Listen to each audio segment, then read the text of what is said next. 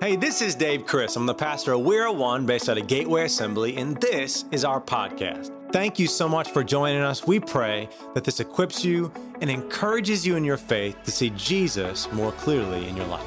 Let's hit it.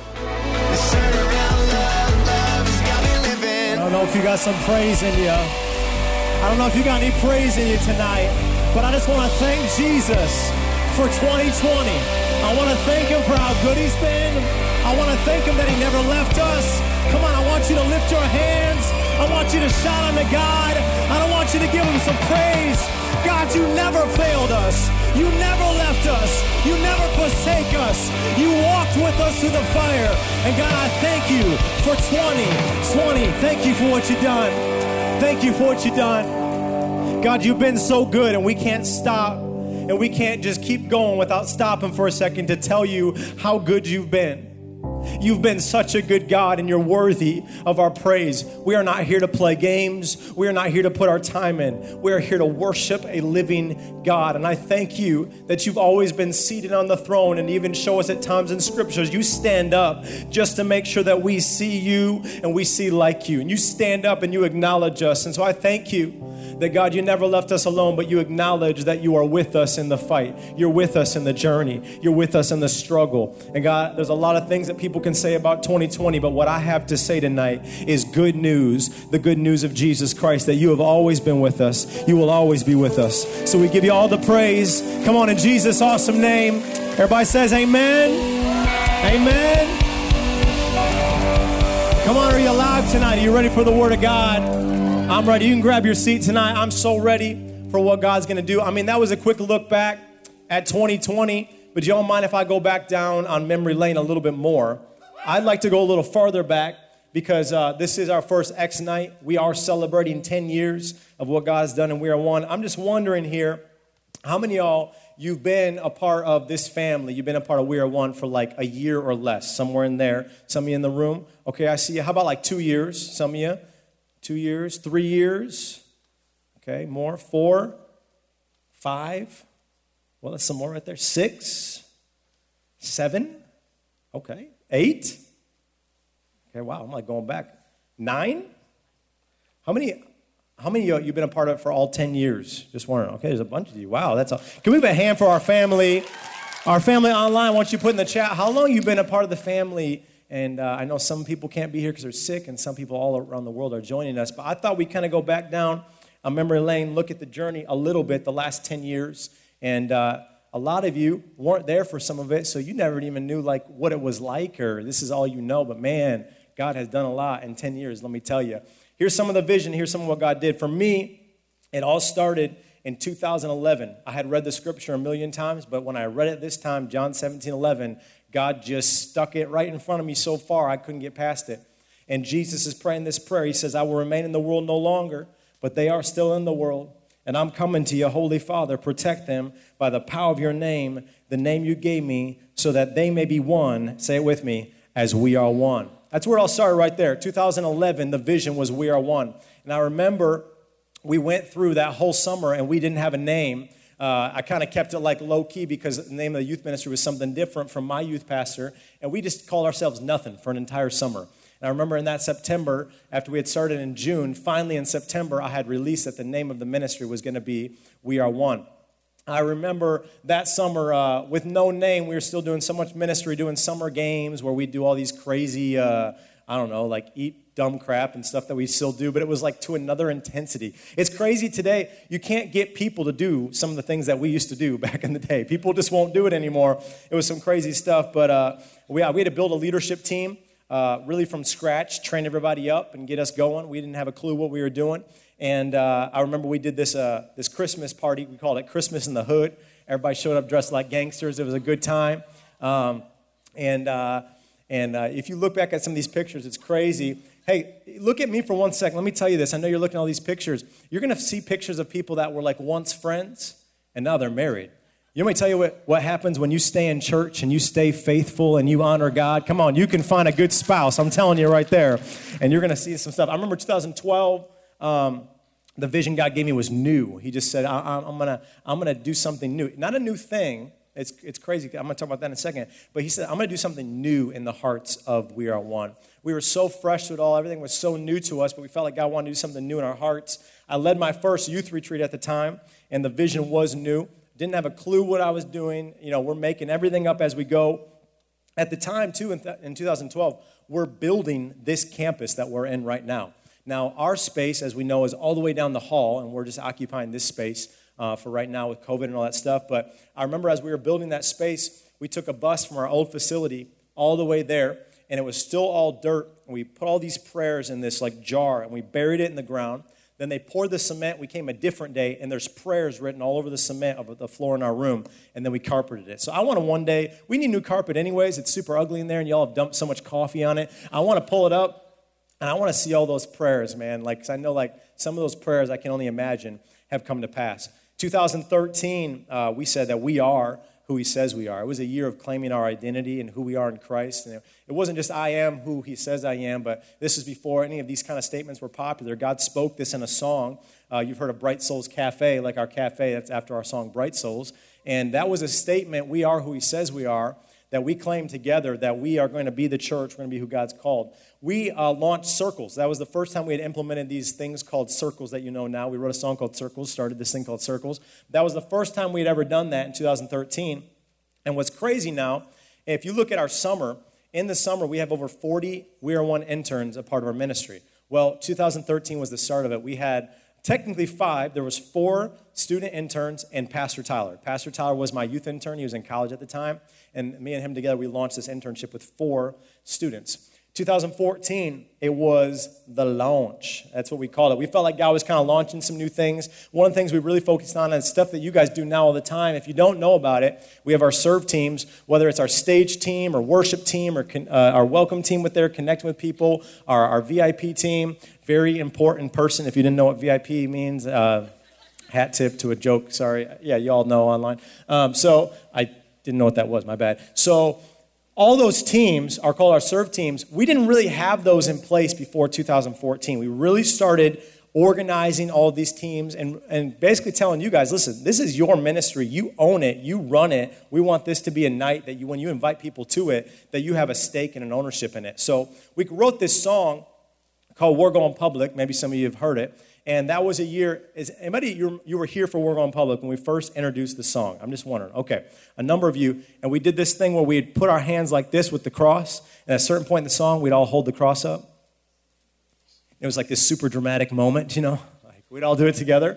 And uh, we were really proclaiming it was the publicity of Jesus. We were saying, you know, we want to stand behind the cross and we want Jesus known. We want to go public with who Jesus is. I should, uh, I guess I should mention this. 2014, the launch. I got married that year, so I guess that was uh, that was like sort of important in my life. I got married, Marky Bark. One day for you too, my brother. Years from now, but I got married that year, 2014. 2015, the vision was wild, and uh, and I have to be reminded at times of this. Some of my leaders will be like, dude, I remember that when you came up with wild. I was like, yeah, what does that mean? And they're like, dude, willing, intentional, loving, devoted. That's what it means to live a wild life. I was like, wow, good. That's, some people listen to me when I'm preaching. So we came up with this vision, said that we're going to live willing and intentionally, loving, and devoted for Jesus. We introduced that song, Wild. What you know now, we talked about like our Darling podcast, is like Darling and Riseman and these ministries. We launched in 2015 we, we did our first mission trip. We went to LA for the first time, LA Dream Center. My wife led the trip,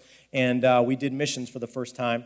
That year was so monumental for me, too. We baptized so many people that year. I remember specifically one of our family members who's gone home to be G- with Jesus, Ethan Barkley. I remember when we baptized him that year. It was just, it was that moment when, you ever seen one of those pictures when, when somebody comes out of the water when they're baptized and they just lift both their arms up and the water's like still dripping off them and stuff? I got one of those moments with my bro Ethan, and so I, was so honored to be able to baptize him in 2015. 2016, we choose to go. I think this was like, you know, like today we're like, let's go, right? This was like before that was popular, we, we chose to go too, okay? And so we're like, we choose to go. Let's go. We want to do more outreach, we want to do more missions. Um, my wife led a trip to Nicaragua that year. What's crazy about this, here's, this is what's nuts. That's 2016. We go do this mission trip in Nicaragua. Flash to 2020, the same group that we met when we were down there in 2016, They are now our church. We planted, if you didn't know this, we planted a church in Nicaragua, Gateway, Nicaragua, right from here.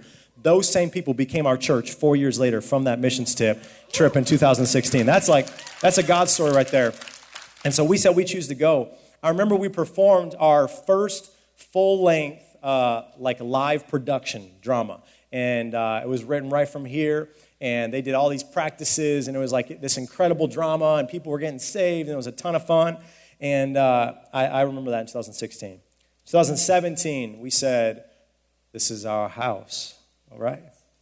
We said, This is our house. Some people are like, what, what do you mean? That's God's house.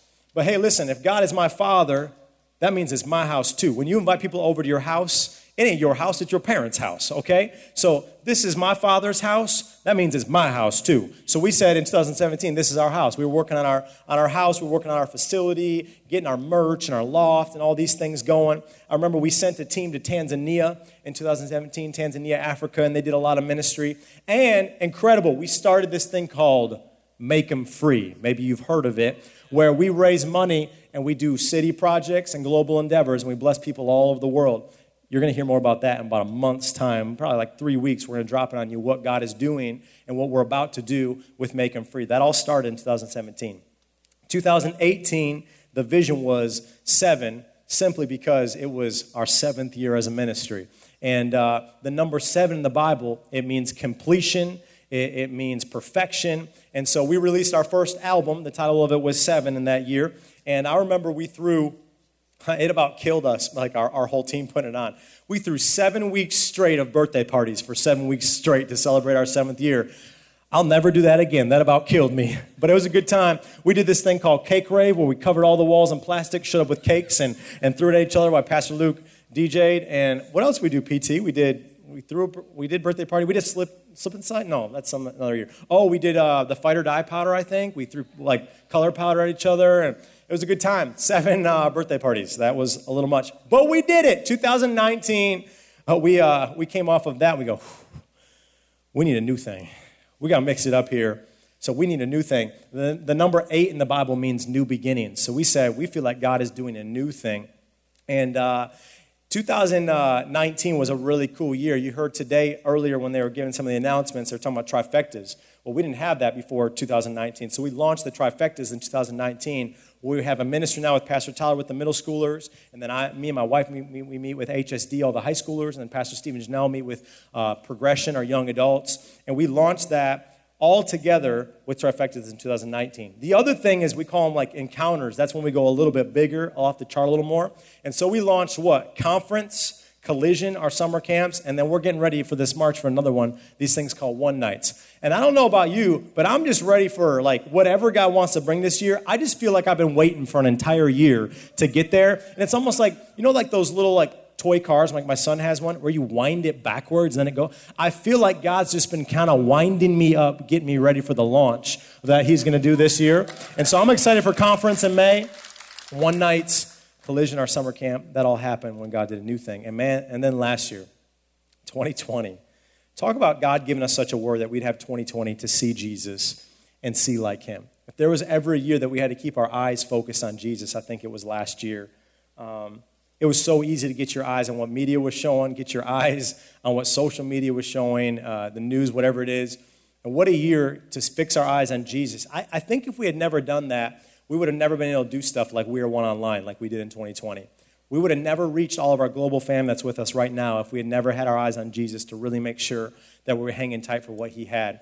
And so I'm really excited for what he's going to do now in 2021 because after we've done We Are One Online and we had the global fam and we had the 2020 experience and all these things, I really think what's marked me now going into 2021, especially, is how we can minister to people in ways that I probably would have never thought to minister to them.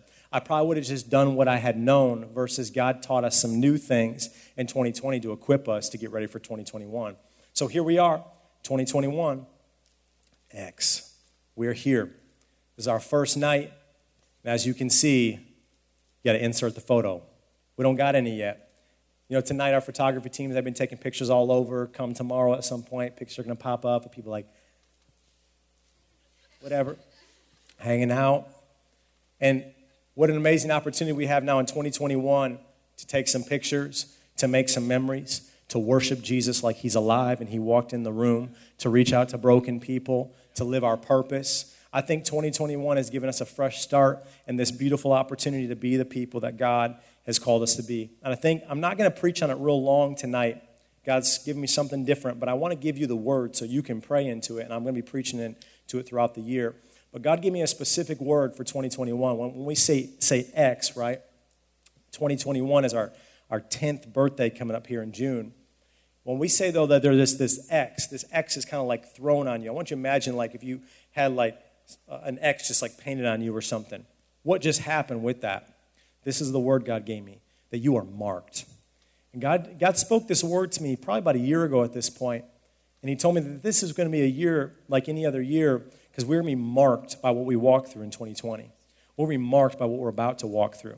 More importantly, can I tell you there's times in my life, I remember as a young boy to even now, that there were just moments where I heard a sermon, I was in his presence, I was listening to a song. I don't even I couldn't tell you all of them, but I was marked for what God had for my life.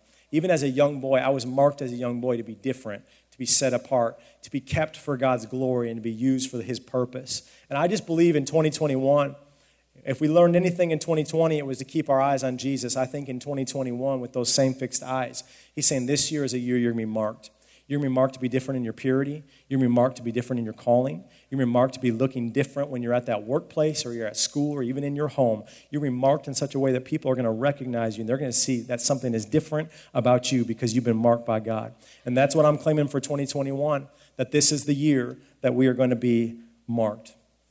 God gave me a scripture um, when I was thinking about this marking our 10th year and us being marked in our 10th year. I feel that this, this scripture really applies to the journey we're stepping, and it, and it almost feels like this gap. It doesn't feel like a clean step. It almost feels like this gap from 2020 into 2021. It almost feels like we got to leave behind some things. There's like a fresh journey we got to take. It's going to be a lot different. And I felt like this is the scripture he gave me a number of months ago for this night in particular to start this year. Job 8, verse 7. I'm going to beat this scripture to death tonight, so get ready. Your beginnings will seem humble, so prosperous your future will be. Your beginnings will seem humble, so prosperous will your future be. I think about all that God's done in the last like almost 10 years. We're like nine and a half years. I think about the humble beginnings. If you weren't here 10 years ago, then you don't know what I'm talking about. But I think about the humble beginnings. I think alone, like the, the, the room that we used to meet in, if you jumped in the room to worship God, you'd hit your head on the ceiling, first of all. It was this small, dingy little basement space they put, it, uh, put us in. We didn't have a leadership team developed. We didn't have a budget earning money. We didn't, I mean, it, we just had what we had, and we worshiped God like it was the best thing we ever had. But I look at how much God's blessed us. I look at this scripture, how He's prospered us in our future, and I look back at all, he, at all He's done, and I see truly how amazing it is. Now, when you hear me use this word prosper, I want to make sure nobody's getting it twisted here. I'm not talking about prosperity like you'd hear it in the world. I'm not talking about worldly thinking where we're saying we're going to become rich or famous or have a lot of stuff or be super known. That's not what I'm talking about. Prosperity, it is the blessing and the favor of God on your life. I look over 10 years. Has God given us more money to, to operate and reach more people? Yes. We have cameras that can broadcast the gospel right now. We're able to have instruments and a facility. Yes, He's blessed us, if, if you were to call it financially in ways. But that's not what I'm talking about. When He says in the scripture here that your beginning is humble, but your, your future is be prosperous, I'm talking about there's a certain blessing and favor on your life to do exactly what God's called you to do. This scripture here in Job 8 7, it's speaking about a man named Job. And it's a man in the Bible that went through a lot of stuff. I, I, the, I, best, I guess the best way I could say it is the first half of his life was like 2020 on crack. That is like the best way, I, like strung out, 2020 just high is like the best way I could describe Job's life. I don't care what people went through this year, it don't get nearly as bad as what Job walked through in the first half of his life. I've looked at the, the uh, there's times, I don't know if you ever had this, where I look at like my life and my hardship and what I'm going through, and then I'll turn to somebody else in the church and I'll see what they're going through. I go, I'm fine.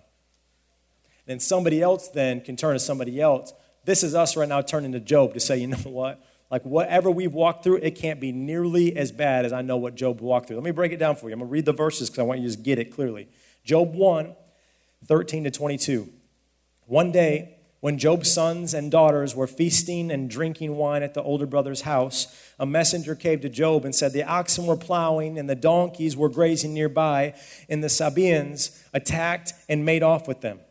They put the servants to the sword, and I am the only one who has escaped to tell you. While he was still speaking, another messenger came and said, The fire of God fell from the heavens and burned up the sheep and the servants, and I'm the only one who has escaped to tell you. While he was still speaking, another messenger came and said, The Chaldeans formed three raiding parties and swept down on your camels and made off with them.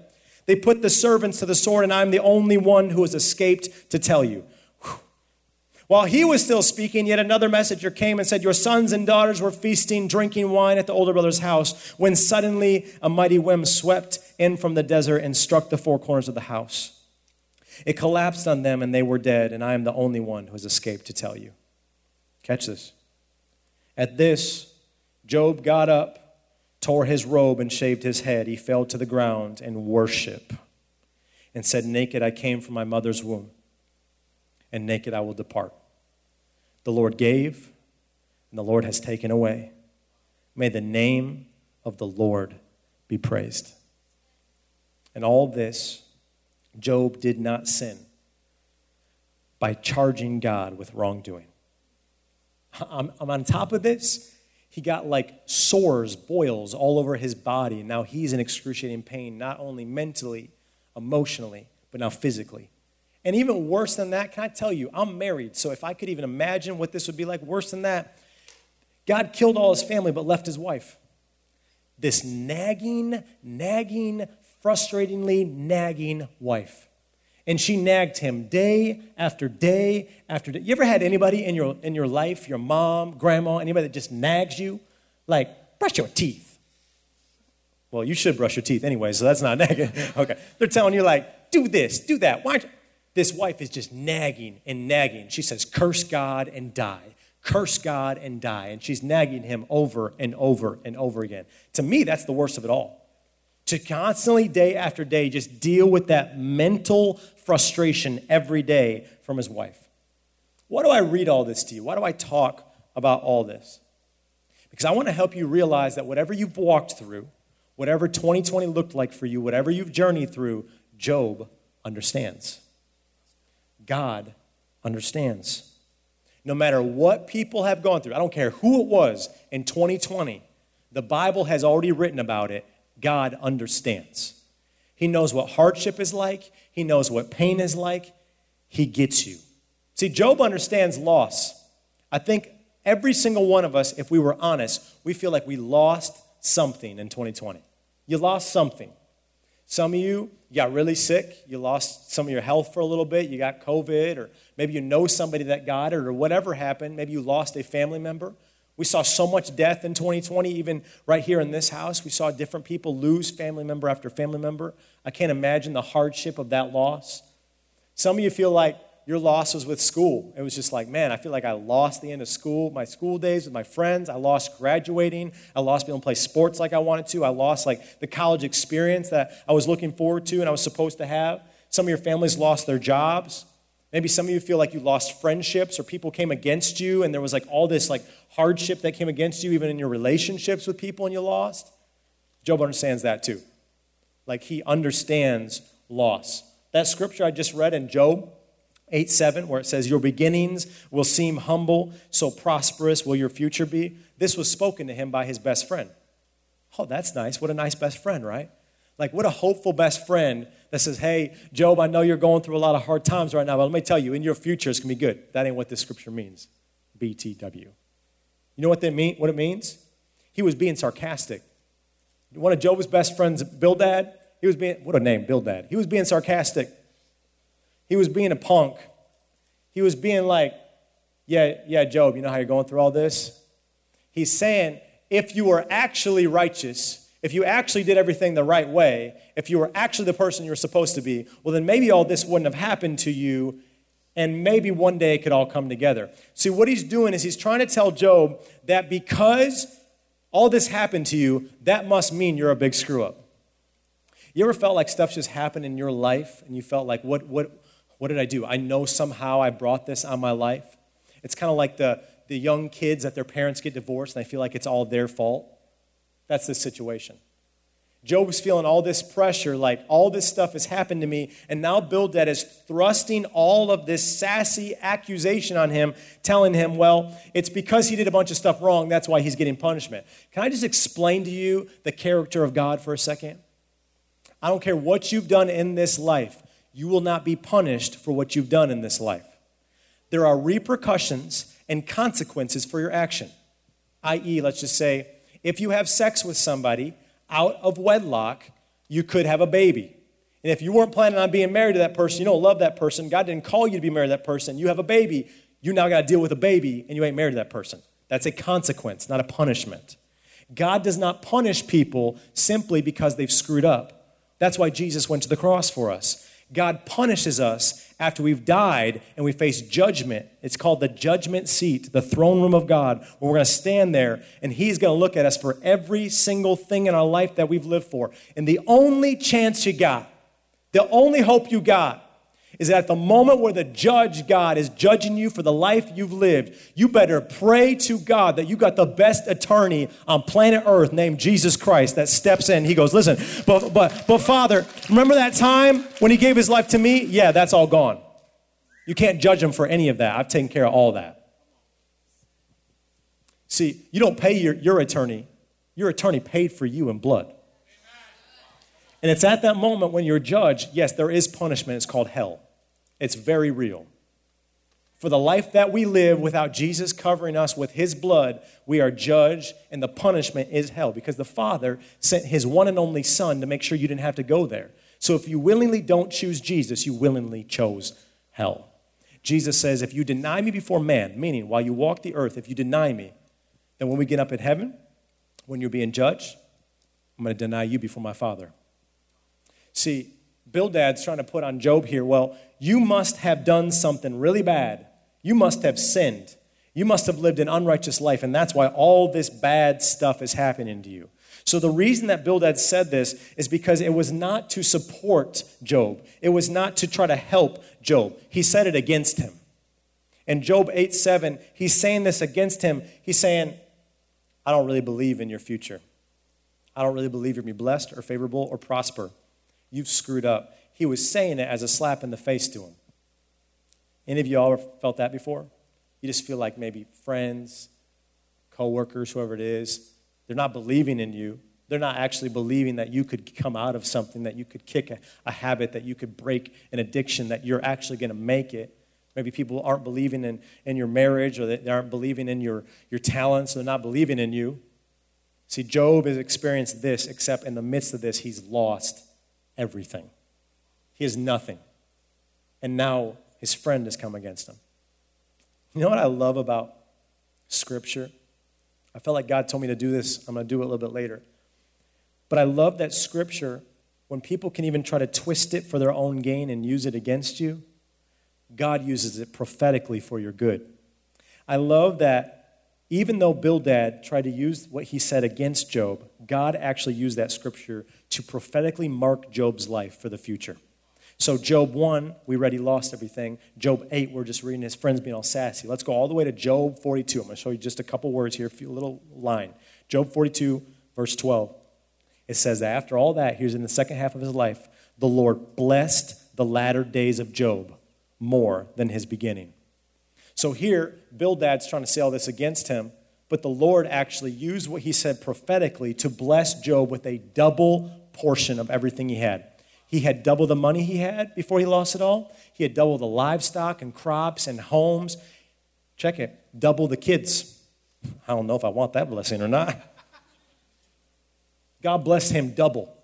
He's saying, everything that you've lost, I'm going to give you double. I love in the New Living Translation, NLT, it says that the Lord blessed the second half of Job's life. And I think this is important for us because you need to recognize we're in the second half of what God is doing here at We're One. That we ain't starting off, this ain't the beginning anymore. We've been at this for 10 years. So we're in the second half of what He's about to do in this ministry. We're in the second half of receiving blessing. We've been at it for 10 years. And can I tell you, this is still just the start of what God wants to do in this ministry. I'm proclaiming that tonight. You know, whether you look at our lives in 2020 or look at Job's life, I believe that humble beginnings make for blessed endings. I think that humble starts, humble starting gates, coming out from a broken, from a hard place, I think that humble beginnings make for blessed endings. Don't you love a good underdog story? Don't you love one of those stories that Disney puts out or something? It's like, I just watched this movie, I think it's called Safety on Disney Plus, And it's this whole story without giving it away about these brothers and the hardship and their mom. And I'm just like, oh, this is, uh, I love it. And I love a good story like that. I love a good humble beginning story because, man, when you get to the end and they got that blessed ending, it matters, doesn't it?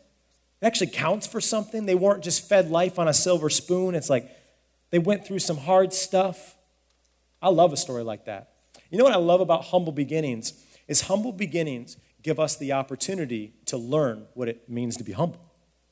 Gives us the opportunity to learn humility. So that God, when God brings us into a blessed ending, what do we step into blessing with? Humility. So that when we remember when we used to have nothing, when we used to be broken, when things used to be hard, when we struggled, now that we're blessed, we can still remember what that used to be like and be humble enough with grace to walk in the blessing. The problem is, many young people, especially, you want blessing, and what I mean by that is you equate that to what social media tells you, what it means to be blessed. To have this high paying job, lots of money, hurry up and find your, your husband or wife, to like have this awesome. That's not what blessing means. God wants to bless you right now, but there's certain blessings He's waiting to give you later that you be patient on. And part of patience is humility. It's being humble enough to say, God's not ready to give me that yet. And so I'm going to wait patiently. I'm going to be humble enough to believe that He does have more blessing. He does have great things for my life, but I have to be faithful right now with what I have. You know, like any rags to riches story, right? You hear about this, like, this young kid or whatever, they ran the streets or they grew up in the projects, whatever it is, and they got found out they're some like star professional athlete now, or they're like some famous actor, or, you know, they started off way down here and now they own like this business that's making billions of dollars. What is the issue with most of the stories that you hear that sound like that? The issue is, although they came from humble beginnings, they never learned what it actually meant to be humble. So as they grew up and everybody saying, You're the GOAT, you're the greatest of all time. You're the best. They go, dang straight I am. I know I'm the best. So they ever, never actually learned what it meant to be humble from their beginning. So when they actually reached their blessed ending, they didn't bring the most important thing with them. You know what is probably the most unattractive quality of any person you're going to meet? Somebody who's not humble. Somebody who thinks they're all that. Somebody that thinks they look that good. That's like so unattractive. That, and honestly, when I hear a young lady cuss, especially when I've heard young ladies drop the F word, I'm just like, ugh, I'm gonna clean your mouth out with soap. Like, I'm not even your dad. Can you imagine, like, you're walking through a grocery store or something like, you grab some soap and get in there and somebody just cusses, you go, throw in someone's mouth. That'd be hilarious. we should do that. That'd be like a funny YouTube video. We'll do it. Uh, it's unattractive when, when, when somebody is not living humbly in the life that God has given them. So, why did God allow Job to go through so much hardship? Let's talk about that. Why, in the first half of his life, did he allow him to go through so much hardship? It wasn't because of his sin. It wasn't because of what Bildad said, where he had messed up and everything. So, why did God allow him to go through it? See, God wanted to test him so he could bless him. God wanted him to, to take Job through something so he could really pour out his blessings on them. Don't be mistaken when you see people with a lot of followers, a lot of money, a lot of popularity. Don't think that's God's blessing on their life because it's not. You could utterly have nothing and still have God's blessing. And it will be known in your life, believe me. People will see something different about you. You are marked differently. So don't think just if you have a lot of stuff or you have that car you've always wanted or you, you get this degree and you get this job, that, oh, it's God's blessing. Can God work that way? Yes, I do believe God can work that way. He can bless us in those ways. But that's not the measure of his blessing. That's not the measure of his favor. Why did God allow Job to go through everything that he went through? Because he wanted to make sure that he would test him before he blessed him. truly would bless him. Now, if you look at Job's life and you look at what he walked through, you would know that Job did not have a humble beginning story when he started. Job was rich. Like when we start Job's story, we read it, he's rich already. He didn't come from like the ghetto or something like that, and then he became like known and made a bunch of money. He was rich. He had popularity, he had influence, he was like famous in that area, he had a ton of stuff, he was loved by everybody. He didn't have a humble beginning story. So, what God allowed to happen in Job's life, even as the devil, the Bible says, goes before God and speaks to him, God, said, God says, Why not my servant Job? He says, There's nobody righteous like Job. Let's test him. See, God sometimes will open things up and He will open the hedge, the Bible says, to allow things to happen in our life, not to hurt us, not to go against us. But believe it or not, I know this is hard to understand at your age, but it is for your good, I promise you. I was texting Austin Guerrero the other day. If you don't know the Guerrero family in our church, they've lost seven, they lost seven family members in three weeks. It's the closest Job story I can even equate to. And, and if any Guerreros on here right now, I am praying, I am praying, I'm praying for you, and I believe in you. I want you to know how much I believe in you. I was texting Austin, How are you doing? And he says, I'm hitting that point as I'm entering 2021. I don't want to carry some of this with me because I know truly God has done this for my good. I know God is teaching me through this. I know God's making me better. That blessed me. Because in our humanity, is that not the last thing that we want to claim when hardship comes against us? Isn't the first thing that we want to do is to blame God for it? is to turn our back on people that love us, to not walk the way Jesus would. And I look at this story with Job, and God brought him from this place where he had everything, and he took it all away. And he brought him to where he had nothing. Why? Because at the point of that nothing, that humble beginning, one translation says small beginning, meaning his family's wiped out, all of his possessions are gone, everything, it's gone. At that point, it's the testing ground to really see who you are. Will you still bless the Lord at that point? Will you still honor God at that point? Will you still be humble at that point? Because think about it. Job believed in God, he worshiped God. So, man, as long as good stuff happened, I'd try to stay humble too to keep all my stuff. But what about when everything's ripped away? What does your character actually look like? What do you actually show through when everything's ripped away?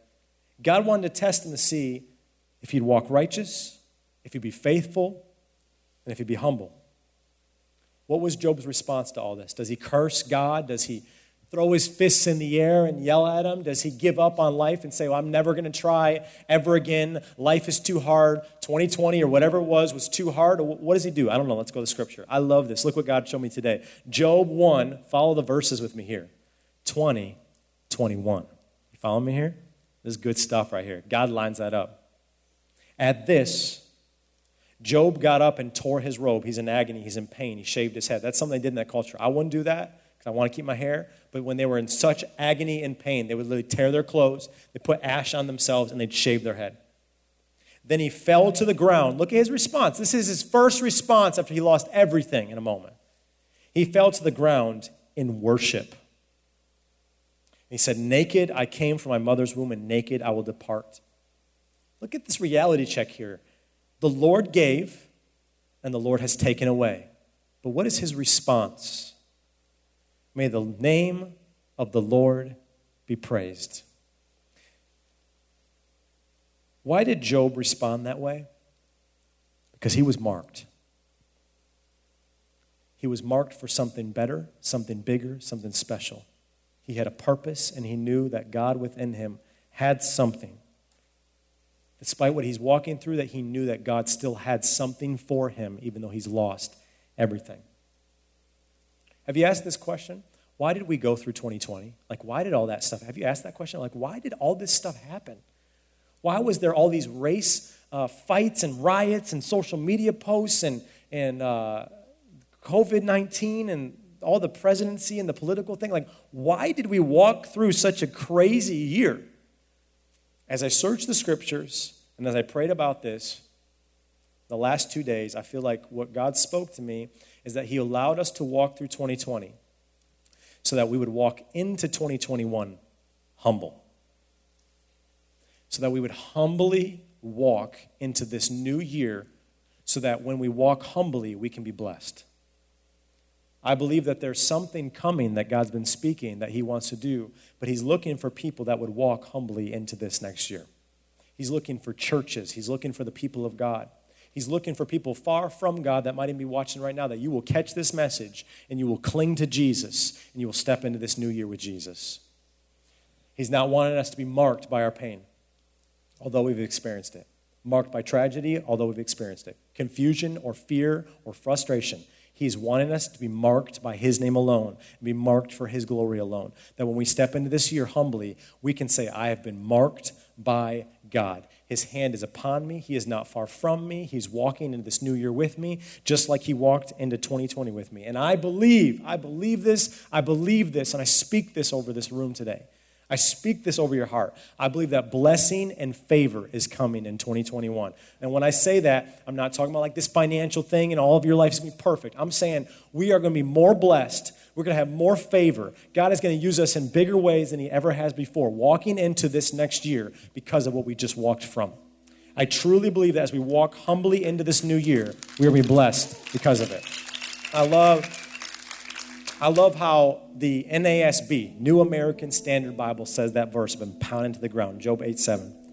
It says, Though your beginning was insignificant, yet your end will increase greatly. Check the wording of this verse. I love the wording. Insignificance and increase.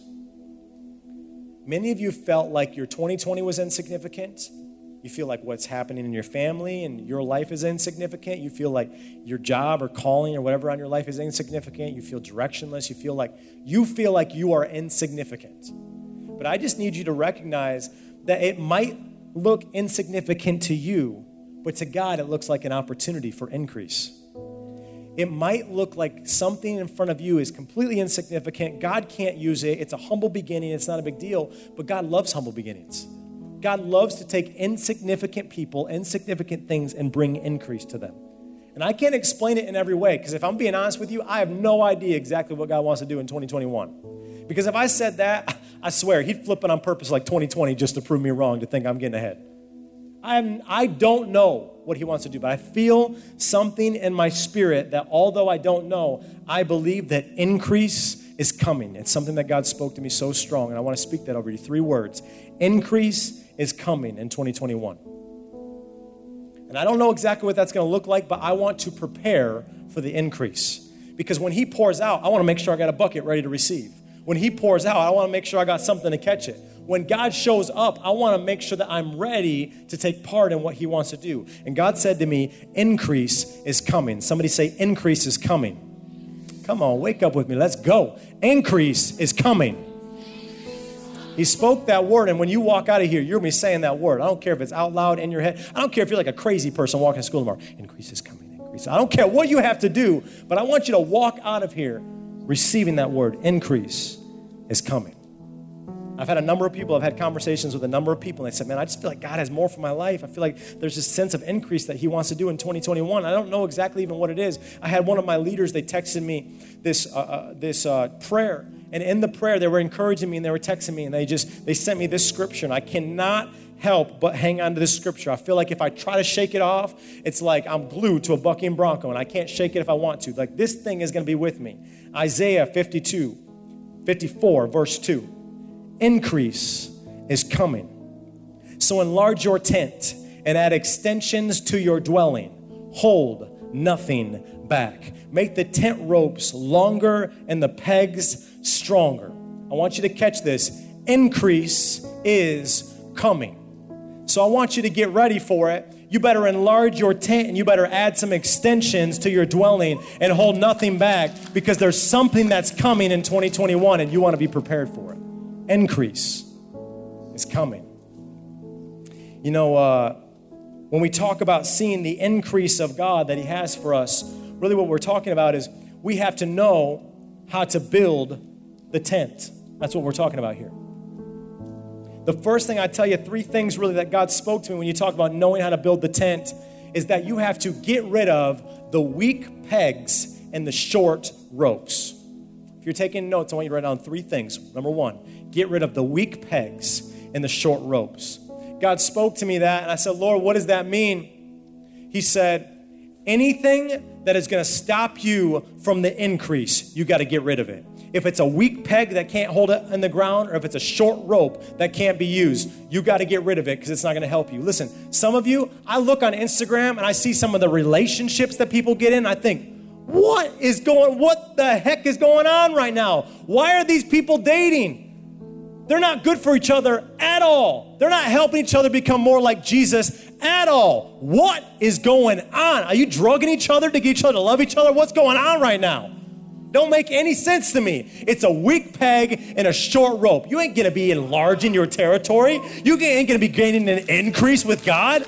You're hanging on to stuff that you were never supposed to have. Pastor's been preaching on Sundays about habits. It's about time that we break some habits because if you want to receive the increase, you're going to have to break some stuff in your life. You have to get rid of some stuff. You have to clean out maybe even your closet because some of you girls trying to dress all bougie, show here, here, here, whatever you can show off. And I talked to some young ladies the other day. I go, do girls like recognize what they're doing? They go, girls know. Girls know. And here we got young men walking down the halls in school, young men trying to actually be men of God, and they can't because girls showing off everything that the mama gave them. Come on, young ladies, if you're a woman of God, you got to get rid of some weak pegs and some short ropes because if you want to make it to heaven, you can't be playing games here on earth. Get rid of it. You don't need any ounce of impurity. You don't need anything that looks good on the outside but has no actual substance on the inside. Get rid of it. I don't care what that is. If that's the music, if that's the movies, if that's people you're following, if that's having social media at all, you got to get rid of it because Jesus says it's better that you gouge your eye, cut off your ear, cut off your hand, cut off your leg. He gives four examples. It's better that you do that and you enter into what he has next, the kingdom of God, heaven, without any of that stuff, than have to take a hold of hell because you kept it all. Get rid of the short ropes and the weak pegs. The other thing that the Lord spoke to me is that we have to be available to build. I, I look at like a lot of believers, and they're like, you know what? Let's let's do this. Let's build the kingdom of God. Let's make that happen. And then they never actually even show up to serve to do any of it. They never give of their money. They never give of themselves. They never give of their resources, their time, whatever it is. And you're like, yeah, let's build the kingdom of God. And you, it all sounds good here on a Wednesday, but you never actually show up to serve. You never actually put your hands in the plow to say, God, use me. I'm available. We just sang it. Here I am. You can have it all. I'm available. And we sing it in good worship moments, but we won't actually go serve and live out worship. A spiritual act of worship isn't lifting your hands to a song, it's living it out with your actions. And when, when we're talking about being available to build, you know what we're saying? We're saying, I'm going to be available in such a way that I'll even be inconvenienced to share the gospel. God, I want to be so available that people stop me and they want to hear about Jesus because they see I'm marked. That I even have to go at times stop people and tell them about Jesus because I know I'm marked. I want to be available to build. The third thing I felt like I leave you with is that we just need to take the limits off. I love that verse where it says, hold nothing back. We need to take the limits off. I think for some of us, it, it, looks one way in terms of something mentally that you're doing and putting limits and caps on your life. Other thing is emotionally. But I think even like, let's talk about practically. We need to make more space for people to come to know Jesus and join the family of God. The, the reason that we're rebroadcasting on Tuesdays is because we want to take the limits off. We want to make more space for people to join the family. So we're going to re, we're going to broadcast this night, the coming Tuesday, every Tuesday, so that more people can enjoy. And you know, what I even thought is I want to go back to our room because I think our room looks cooler and I like being over there and I like our space. But listen, if we take the limits off and we start telling people about Jesus and we start preparing for an increase and we start enlarging our tents and we start packing out this room, you can't pay me to go back to that room if we got souls filling this room. You could not pay me. So I'm saying take the limits off. This is a year that God is telling us take the limits off. How do I know that increase is coming? You know, Pastor Dave, would, would you just read some scripture, pull out three words and give it to us? No. How do I know the increase is coming? How do I know the Holy Spirit's been speaking this? You've been watching them build this tent? Did you watch them at all? Did you watch the different pieces? They had they had this and they grabbed the different pieces and they took one of these poles and they ran it across the other pole They put one pole here and then they ran the other pole this way. And if you're asking me, how do I know that increase is coming? I would tell you if you look at the top of this, it's because we are marked and because God has something different for us. And because God's saying this year, 2020, I am marking you as something different. So when you build the tents, you're going to build them in a way because you are marked to do it. This is what you were made for. I've set you apart. I've assigned you. I've told you you're not called to just show up on Wednesday. You are called to take what happens in this night and live it for another six days. And then when you come back the next Wednesday, you're going to bring some people with you because you've been living marked in front of people. When you live marked in front of people, you can't help but see other people marked. That's just how it works. If you live your life marked, you're going to see other people marked. That is just literally how it works. Increase is coming. Do you want to live marked?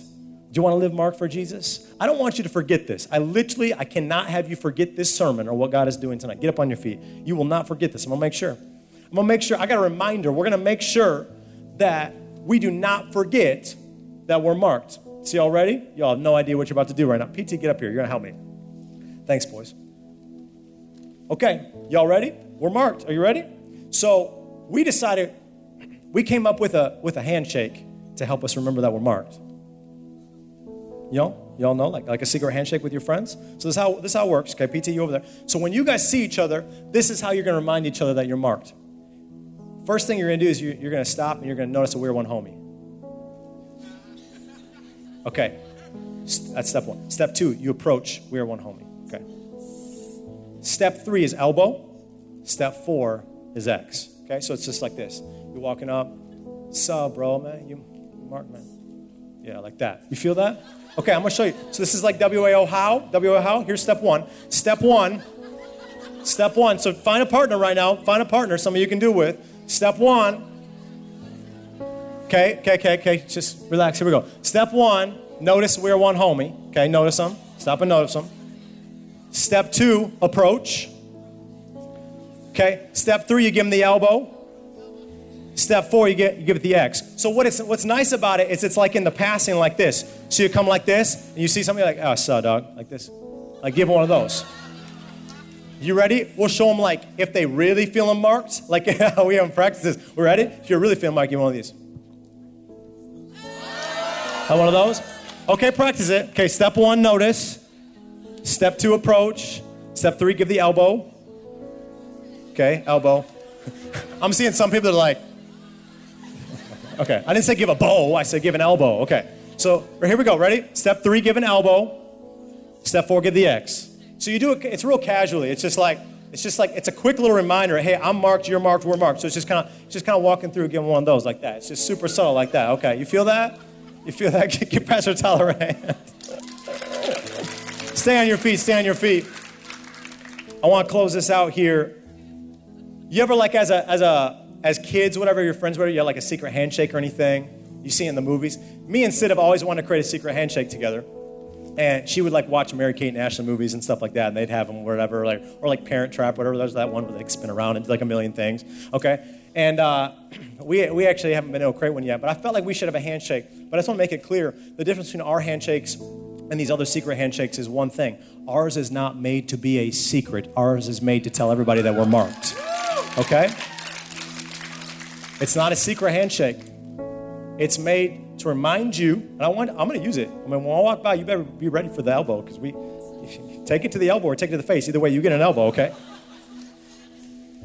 This is made, though, to bring us in this realization that we are marked by God and other people can be marked if we walk marked. I'm going to read you this scripture, and I'm not going to read it to you. I'm going to prophesy it over you. God told me to, to read this over you and prophesy this for 2021. That when we say this is our 10th year, when we say we are marked, when we proclaim that the increase is coming, this is what we're saying right here. This is in the message version of what we already read, but God told me specifically right now to read this Isaiah 54, verses 2 to 4.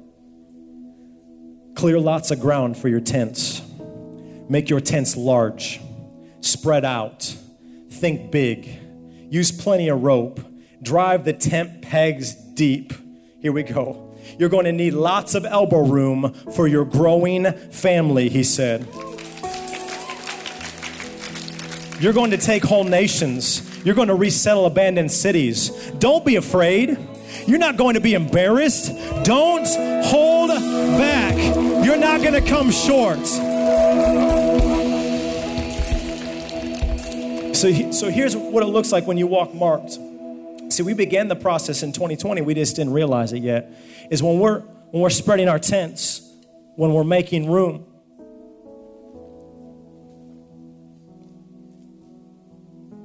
We are spreading our tents over the whole world, and we don't even recognize how big it is what God's doing.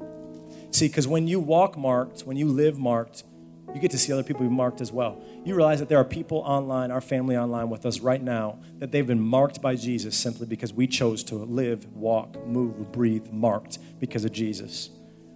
Once you look at every X, because all year we're going to be adding X's to this thing all year because our tent is going to keep getting bigger and bigger and bigger all year. We got we got X's here. We got X's here from Florida, Iowa, North Carolina, New Jersey, Wisconsin, uh, Pennsylvania, UAE, Nigeria, Africa, Ghana, Africa, uh, Sierra Leone, Africa, Croatia, Russia, Pakistan, Egypt, um, Uzbekistan, um, Bahrain. This is starting 2021, might I add. What will it look like if we live marked by the end of 2021? What might our tent look like if we say, I'm marked and I'm going to live like it? You know, uh, I don't know if you're ready to put some more X's on the map. I don't know if you're ready to live marked or not. But I'll tell you, there's a lot of people out there that they want Jesus and they don't know it. They need Jesus and they don't know it. And they're looking for you to say, you know, I am different. I am marked. The first word last year that God told me to speak for 2020 is to have faith to see the unseen. Can I tell you? I said the increase is coming. I didn't say it's here. We have to have faith to see it come. We have, have to have faith to believe that it's on its way. We have to live our actions out where when there is no rain in the land, we pray until it rains. We have to live our actions out where there's a world that looks like it hates each other, that we're going to love and break through hatred. When there's a world that looks like it's without peace, we're going to have peace. And we're going to be, the Bible says, blessed are the peacemakers, Jesus said. And we're going to be like, for me, it's been like a big brother all the time. When I get a fight with one of my brothers, to be honest, I didn't really feel like it was my fault. But I apologize. I usually, many times now, it was when I was younger. Now it's different. But I would apologize just to have peace. There's me actions that we got to make to have peace. We're going to let God fight for us. We're going to let God do what He does and let God wage the war that He needs to wage on our behalf. But we are going to step into a moment like 2021. And here's what I'm encouraging you to do to shake off whatever was hanging on to you in 2020 and step into this, past this chasm into 2021 and say, I'm marked. I know that God wants to use me for something, and I know the increase is coming. As you, I want you to bow your heads, close your eyes with me. As the Holy Spirit is just sweeping across this room as he, He's here, He loves you so much. He wants to meet with you. He wants to do something special in your life. It doesn't matter whether you uh, have grown up in church or this is all brand new or what it is. Some of you have like a hard exterior. I just need you to know he's not going to break down your walls. He just he's going to quietly knock on your heart. So you have to take down some of those walls. You have to be willing to let him in. You have to open the door and let him in. So I don't know what your journey has been, every single one of you. I don't know what you're thinking right now. I don't have like all of these magical powers that can like fix things. You have to be willing to say, Lord, I'm available tonight. Here I am. Have me you have to be available to say, I want to step into this night tonight to be marked by your spirit, to be marked in your presence. And I promise you, if you'll do that January 6th, 2021, you will step here. You'll step out of this place just so different. You want to see the world marked for Jesus? Live marked for Jesus. So if you're here tonight, in this room, if you're here online with all of our family and you do not have a personal relationship with Jesus, you know that He's not marked you with the blood that He shed on the cross for your sins. He has not marked you with salvation because you have not let Him yet. And tonight you want to let Him mark your life. If that's you, why don't you just lift up your hand with me wherever you are? Thank you. Thank you over here. Thank you so much. Thank you. I see you. Thank you. Online, to all of our family, would you just put in the chat, I need Jesus. I want to be marked. Thank you so much.